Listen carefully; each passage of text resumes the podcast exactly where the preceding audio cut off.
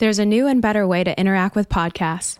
The Clever Podcast app allows you to bookmark, highlight your favorite quotes, and buy recommended products all in one place. You can listen to any public podcast, but we'll have exclusive Haas podcast content only available in our Clever app.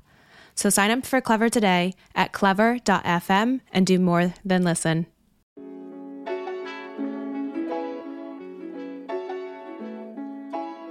Hello, and welcome back to the One Haas podcast, the Crossroads series, where we discuss the critical moments that shape the lives and careers of Haas alumni. I'm your host, Sophie Hoyt, and on today's show, we'll be talking to Scott Kucirek. He's the CEO and co founder of Ocho Candy, which may just be some of the best chocolate I've ever had. But Scott didn't always plan to break into the candy business. After finishing undergrad, he joined the Navy and then went to Haas and became the co founder of Zip Realty before landing at Ocho. And that's something you're going to notice with Scott. He always has a plan, but that plan is always subject to change. So, you may be wondering, how did Scott find himself in the candy business? Well, through his kids, sort of.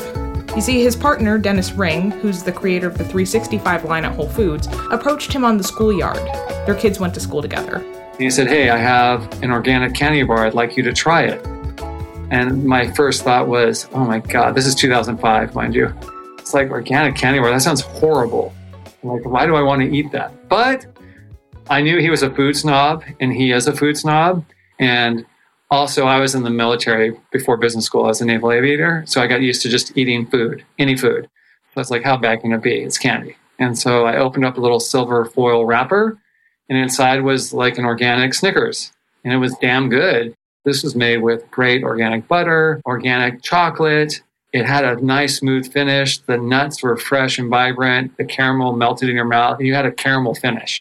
And the nougat had a hint of peanut butter and kind of a little softer than taffy. So the entire mouthfeel and experience was shocking. Once you tasted the bar, there was no doubt. Like this was better wasn't up for debate. I said, wait, this is good. And he said, yeah. He goes, there's going to be a market for this one day. And he was right. And Scott was right to believe him. I mean, how many of us are willing to pay a few extra bucks to spring for organic grade food? I know I am. And if it can taste good, then I'm sold. And so was Scott. But for Scott, before there was Ocho, there was Zip Realty. And before Zip Realty, there was Haas. And before Haas, there was the Navy. I'd always wanted to learn how to fly. I almost joined the Air Force Academy out of high school. But then I realized if something went wrong when I was in training, if I went to the Air Force Academy, I would still have to be in the Air Force for five years and I wouldn't get to fly. In college at Cal, Scott got a bioengineering degree. Bioengineering is not the behemoth it is now with the big building. It was a very small engineering, stuck with petroleum engineering and a bunch of other majors they didn't know what to do with. I just realized it wasn't a career I wasn't passionate about it like some people were. So essentially, I walked to a recruiting station in Oakland, and there they have Army, Air Force, Marines, and Navy on each floor. I got in the elevator and I said, Well, if I want to learn to fly, where's it the hardest to fly? Well, it sounds like it's the hardest to land on a ship. Okay, that's a winner. So I just pressed that floor, walked in, a recruiter asked me what I was doing. I explained who I was and what I was interested in. And then that afternoon, he was like, Can you take a bunch of tests? Now, these tests were on sailing and flying, which makes sense for naval aviation. But Scott had never sailed a boat or been on a plane, let alone flown one. He asked the recruiter if he should go home, study, and come back some other time. He goes, Oh, if you don't know, just answer. There's a choice that says you don't know, it's fine. Well, that guy was an idiot. That was not fine. That's a wrong answer. So, so essentially, I barely passed that test. And there was another test that was really weird. It was a visual test. Just look at the pictures of a cockpit and tell the recruiter which direction you were flying. Easy?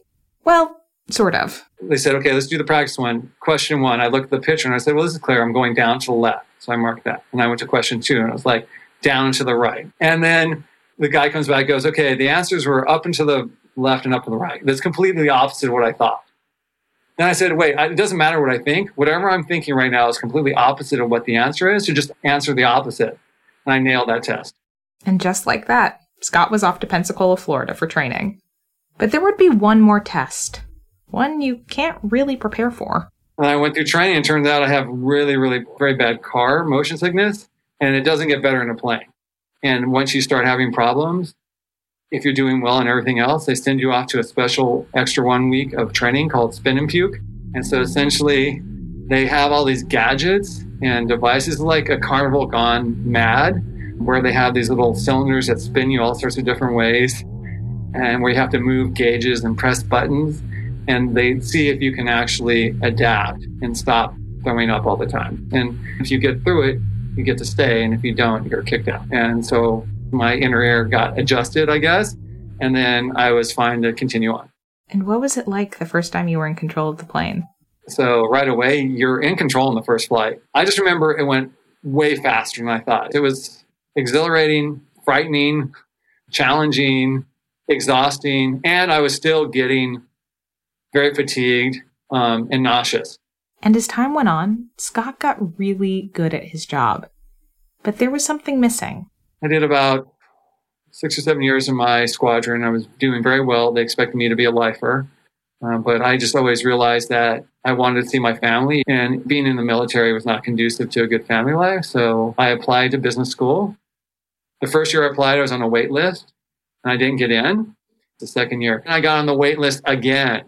But due to some fortune, a person I knew in the military, a good friend of mine who was a Marine Cobra pilot, um, it turned out his dad had been following my progress and was an alumni at Haas School of Business. And he was a little surprised I didn't get in because I had solid MCATs and really good grades. This friend's father knew Scott was a solid candidate for the Haas program. And after looking into their admissions policies, he learned that at that time, in a class of 240, Haas was only admitting on average 0 to 2 military personnel. For reference, Stanford was admitting upwards of 10 per class.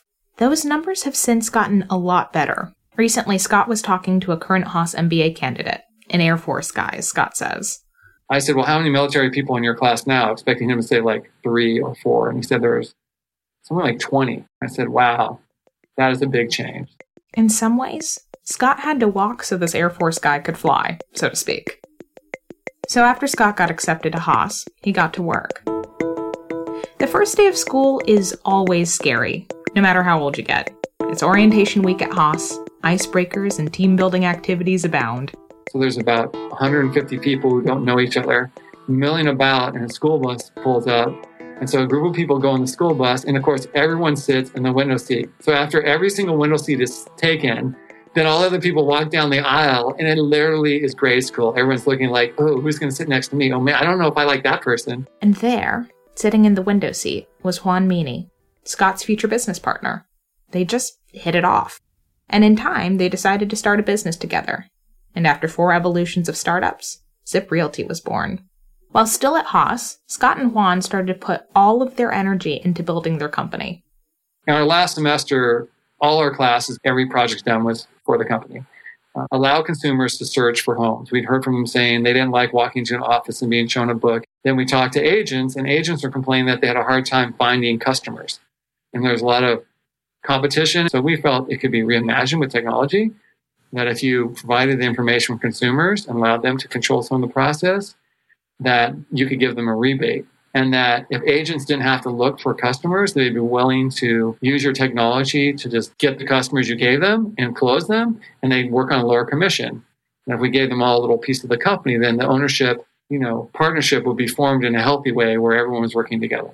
And that's what Zip Realty was supposed to be is this new idea of a real estate brokerage that empowered all parties, especially consumers. And it, it became that. It was by far the first revolutionary. The reason anyone can go online today and search homes on any website is because our company spent millions of dollars and lots of programmers going from MLS to MLS, getting data feeds and organizing them and pushing our competitors, even Realtor.com. We got better data than Realtor.com in the early days. We just were insane about getting that data there. And so we just built this robust website that offered people an opportunity to search, get paired with an agent, uh, and then work in a more technologically friendly way with more transparency about paperwork and costs. And they got a rebate. We gave tens and tens of millions of dollars of rebates back to customers. So it spawned a whole revolution in the in the industry. But it was hard fought. We were very much fought for years. One of the big problems they were trying to fix with Zip Realty was customer experience. In real estate, there's an agent on each side one representing the buyer and the other the seller. Scott describes a bevy of issues they were trying to undo, ranging from bad business practices and mild inconveniences to blatant corruption.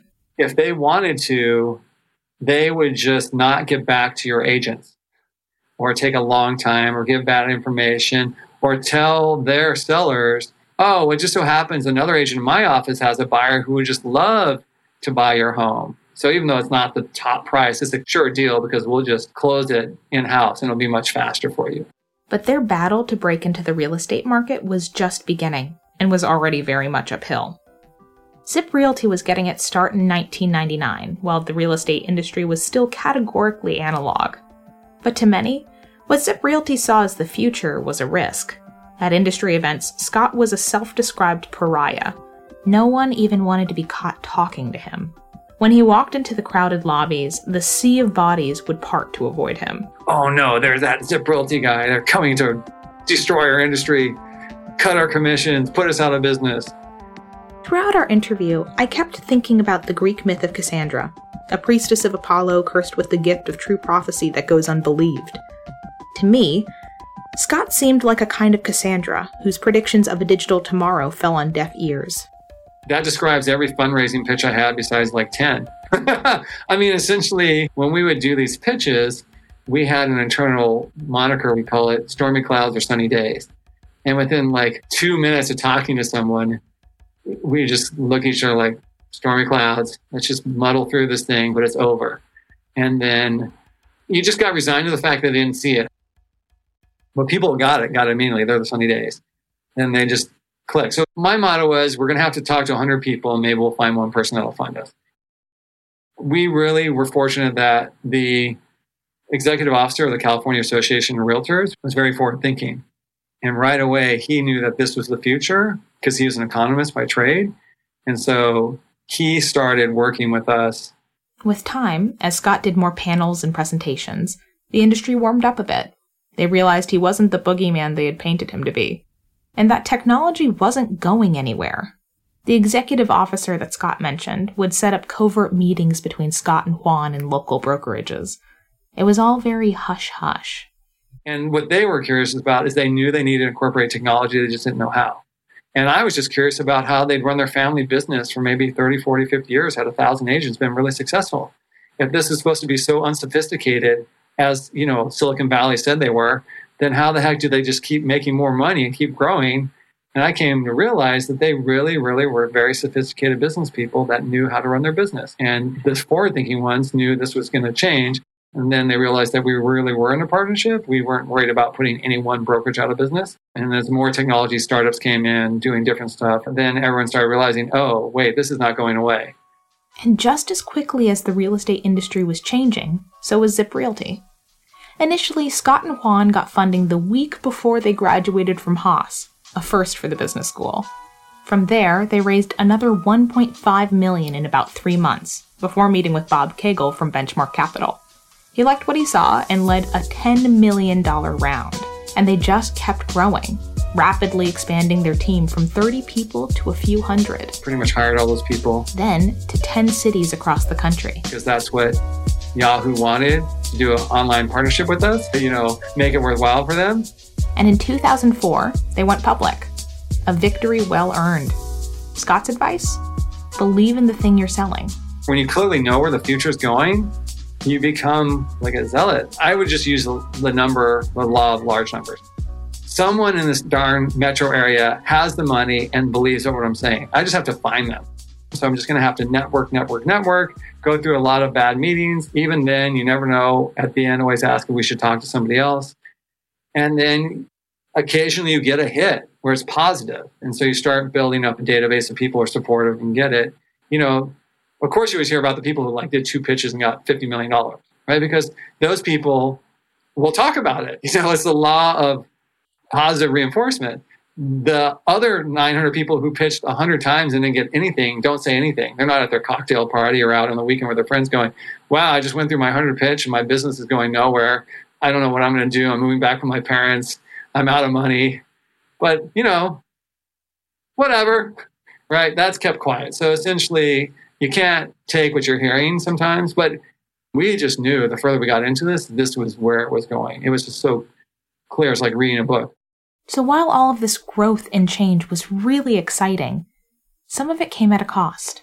So after Zip Realty went public, one thing became clear that the CEO that was brought on was not a good fit for the culture. And that's something I learned from the military that no matter what business you're in, you're in people. You know, one thing I saw in the military is that their salary didn't matter because everyone knew what everyone's salary was. And if they believed in the leadership and the vision, then it didn't matter what they got paid, they were going to do it. So I always felt that compensation to a point was not the main driver, of that believing that you made a difference and that you had impact was very valuable. And that creating a culture that celebrated the people and that was important. Scott and Juan had spent years building a culture that prized the people of Zip Realty, only to have their new CEO tear it all down seemingly overnight. Scott opted to work alongside other employees on the floor, sharing insights and learning from his colleagues, while the new CEO had two separate offices away from everyone else, topped off with what Scott calls an I love me wall, which I can only imagine to be like a shrine to oneself and former glories. Not bad, just different very different. I just didn't like it. And it was a struggle. My co founder already left a year or two before he figured out that the CEO was not right earlier. And then my wife one day told me very clearly, she's like, you know, you're in love with the company that doesn't exist anymore. And you, you can't stop what's going on there. And she was right. So then I just realized after a lot of tears and sadness, I'm like, I have to leave. It was my baby.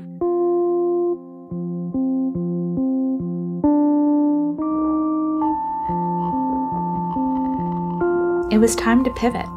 And that's just what Scott did, over and over until he found a good fit. First, he worked as a general manager for Prudential, but got out around the time of the real estate downturn. Then he 180'd, researching how to bring a women's pro soccer team to the Bay Area. And then, shockingly, consulting. I know what you're thinking. Consulting isn't a shocking pivot. But for Scott, it kind of is. You see, Scott is anti consulting. In fact, he's kind of known for it. Been known in my class for railing on consulting. So, uh, as a profession that just prescribes a solution and doesn't have to deal with the actual execution or ramifications of how that solution might turn out with real people in the real world. So, what could possibly bring him to the dark side? In the end, he was told it would only be a three month stint, writing a business plan for a friend who had helped him out in the past. His friend Joel even sweetened the deal with some high level negotiating. Joel is pretty persuasive with the kind of negotiation tactic of if you can just name your price on how much we need to pay you. Name your price is a very strong negotiating technique, by the way, for all you employers out there who are reticent. So I picked a price that I thought was ridiculously high, but not insulting. Turned out later when I saw the budget, I was 5000 under what I could have asked for, but I was at peace with that. And so he probably thought he had a win, like any good negotiation. I thought I had a win, and he thought he had a win. And then that three months kept getting extended every three months until I built a statewide MLS from scratch with ended up being three other people. That was crazy town. And then we ended up merging with the third biggest one in the state and offloading it. And then both Joel and I had some champagne and said, thank God. And after that, Scott walked away. We're now in 2010, five years after where our story began, on the schoolyard with Dennis and his dubious organic candy. Scott tells me that in the background, through his various pivots from his final stint at Zip Realty to his tryst with consulting, Dennis had continued to pitch this business to him. And after consulting, doing a candy bar company started sounding real good. I said, Dennis, let's do this thing. I started looking into it more from a consumer perspective, and I had two daughters. And I looked at my pantry and I saw Halloween candy from a year or two years ago, still somewhat edible by FDA standards. I was thinking, my God, it's 2010. Can't you make really clean, better tasting candy? Dennis is right. This is wrong. Why? Why is this happening? Then I got to know there's an oligopoly in candy. Mars and Hershey's control essentially at that time 85% of the US market. And when you have an oligopoly, what you get is no innovation. This is the same thing as it was in the multiple listing service world. There's only four providers of the technology. And so I got very familiar with seeing what an oligopoly does to innovation and customer service. And let me tell you, it's not good uh, because they don't need to. And so I was thinking, this this seems like we should be making better candy. I mean, it's not going to change the world, but people enjoy candy. It really does make them happy, and they should be able to enjoy it and not have weird stuff in it. So let's figure out how this is. This will be kind of an adventure of learning uh, and curiosity. And then came the fun the taste tests. Scott was coaching his daughter's soccer team, and all the girls started making requests. I remember we ended up doing uh, one of our players was eager for us to do an entire bar just filled with caramel and i said well if we guys do well enough in this tournament i'll hand make some i just think it's too much caramel in it So, of course, the girls started playing better than ever, and the candy kept flowing. A full caramel bar? Way too much. But a mini? Now that's just right. there's people you know they would talk about flavors they like they didn't like why don't you put this in so that part of it is really neat right everyone has to say about candy because it's such an emotional part of most people's lives so it's easily accessible and easily open to feedback and opinions right on the spot Now, in the beginning, everything was handmade. One might call it rustic. But Scott had some choice words. janky dented wrapped poorly oh you'd be fired here now if you even remotely try to pass any of those bars up But Whole Foods took them. Remember, Dennis is the mind behind the 365 line. And while it was validating to be taken on by such a large chain, it wasn't enough for Scott.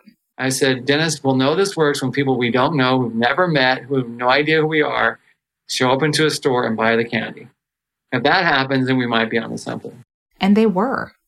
The in store demos were going well, the sales were strong, even without promotions, and suddenly it became difficult to keep up with the orders because they were all handmade.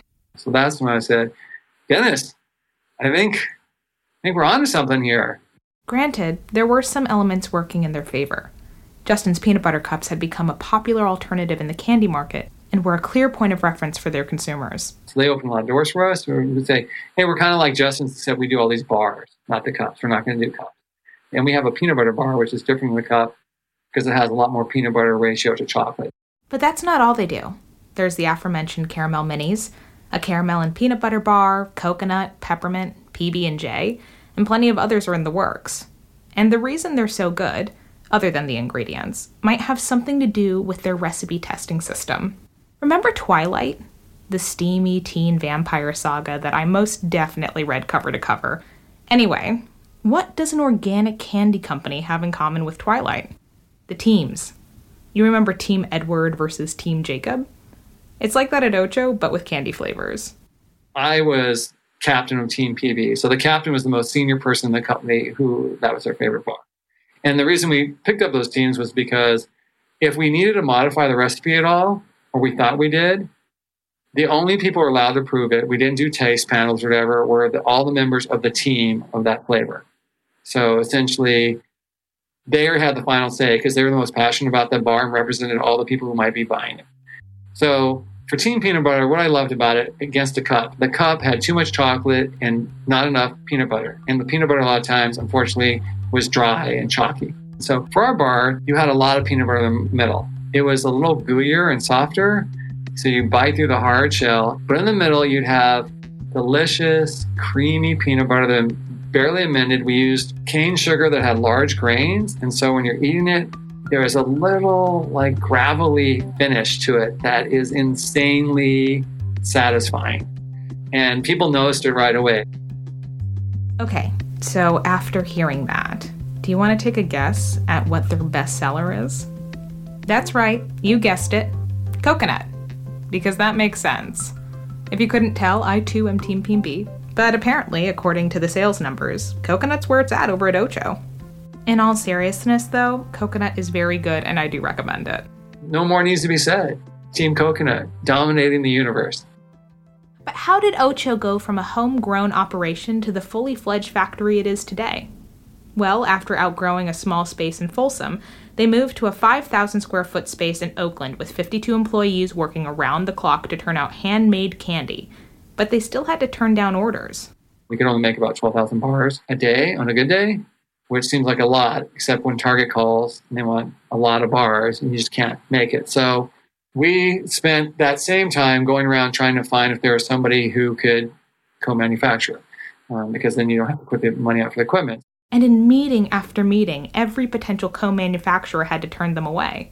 And we explained the process of how they're handmade in molds. And like, oh, that explains it. We we can't do that because in the confection world, you're either doing molding, which is like tablet bars with a nice shiny glossy outside shell in the center, or you're doing extruded, which is most candy bars. which is you make the center, it's firmer, gets cut to size, and goes under a chocolate waterfall. So you have a thin layer of chocolate, like a Snickers, and then a firm center. What we were doing was completely unprecedented. We were making a molded bar that looked like an extruded bar. So we take tempered chocolate and pour it in a mold like a canoe, the tops and the sides, and then put the center in and then put the bottom on and pop it out in the mold. And that's why you get that nice glossy, shiny top. And so instead of going through a thin layer of chocolate and then getting a firm center, when you ate an Ocho candy bar, you crack through a thick layer of organic fair trade chocolate and get a creamy center because we didn't have to amend the center to hold its shape because the shell held the shape. It didn't make sense to change the product to fit the manufacturers because their soft fillings were the reason people loved Ocho. So Scott and Dennis had to figure out how to make the manufacturer fit their bars. One manufacturer had some equipment, two different types of equipment that weren't normally put together that we felt might be able to be modified to work. And we invited their sales, head of world sales and US sales, to our place in Oakland because we're pretty serious. And so they said, sure, which surprised us. And then they flew out, but they didn't tell us they brought the CEO and namesake of the company with them. So we walked around through the plant. It didn't take long, it's tiny. The front of it was people filling centers like piping or hand roll coconut little snakes and press it in. Uh, and then other people bottoming it and banging them out, running through a wrap machine. And then around the back was where the centers were being made. And we had little IKEA desks with all of us sitting with our computers, with our hairnets and stuff, and our computers getting bombarded by powdered sugar. And he looked at me and he goes, Never in my life have I seen something so insane and so genius at the same time. Only in America. He goes, Our company will figure out how to make our equipment replicate what you're doing here because this is the best confection I've had in 20 years. And I've built over 800 plants. And they did. Through much trial and error, they adjusted and tweaked the machines and the process until it hit the sweet spot. But once it did, Ocho was able to crank out thousands of perfect bars in half the time. Except for one peanut butter. Something wasn't quite right with the texture in the new system, and instead of compromising the product or changing the recipe, Team PB opted to have 15 workers continue to make those by hand until they could get the machines to make them perfectly. And that was a moment where I'm proud of our company. Even though we were running out of money, and we were, we would go under before we allow one product out the door that didn't meet the Ocho standard. And that's one of the things that makes Ocho special the commitment to the product. And I don't think it's a coincidence that Scott is the captain of Team PB, the most fickle filling. Listening to him talk about his life, I noticed a trend. At every stage of his career, Scott sought out the most challenging endeavors and rose to the occasion, whether it be wanting to land planes on ships, trying to predict the future of technology and real estate, or figuring out how to standardize an unprecedented method of stuffing a candy bar full of peanut butter. Scott's there, and he's committed because his work's not done. I'm not worried about failure. That's just going to happen. That's learning. If it totally tanks, that's okay. You still learn. You're still doing experience. I mean, your life is about experiences, not stuff you get. So I'm not driven by that, I guess. I'm more doing something that looks interesting, has value, and there's a calling to it. I get a certainty. So that's either insanity or good. You know, if it works out, it's good. If it isn't, you're a crazy person. So when I pivot over to do it, there's no looking back. There's no regrets. I'm just moving forward, optimizing. And, you know, if it's four years from now, I can go in any store and see people have a choice for better tasting, cleaner candy that's focused on what's inside counts, sustainability for workers, for the planet. That's something that's important to me for like my values and purpose in life. Right. So then that makes it worth doing. Thank you for tuning in to this episode of the One Haas podcast, the Crossroads series. And a special thanks to Scott Kucirek for sharing his story with me. If you want to try Ocho Candy for yourself, and I'm sure you do, go to ochocandy.com, that's O C H O candy.com, to use their store locator to find their products near you. If you enjoyed our show today, please remember to subscribe to One Haas wherever you get your podcasts and rate and review us on iTunes. You can also check out more of our content on our website at haas.fm, where you can subscribe to our monthly newsletter and check out some of our other Berkeley Haas podcasts. Until next time, go Bears!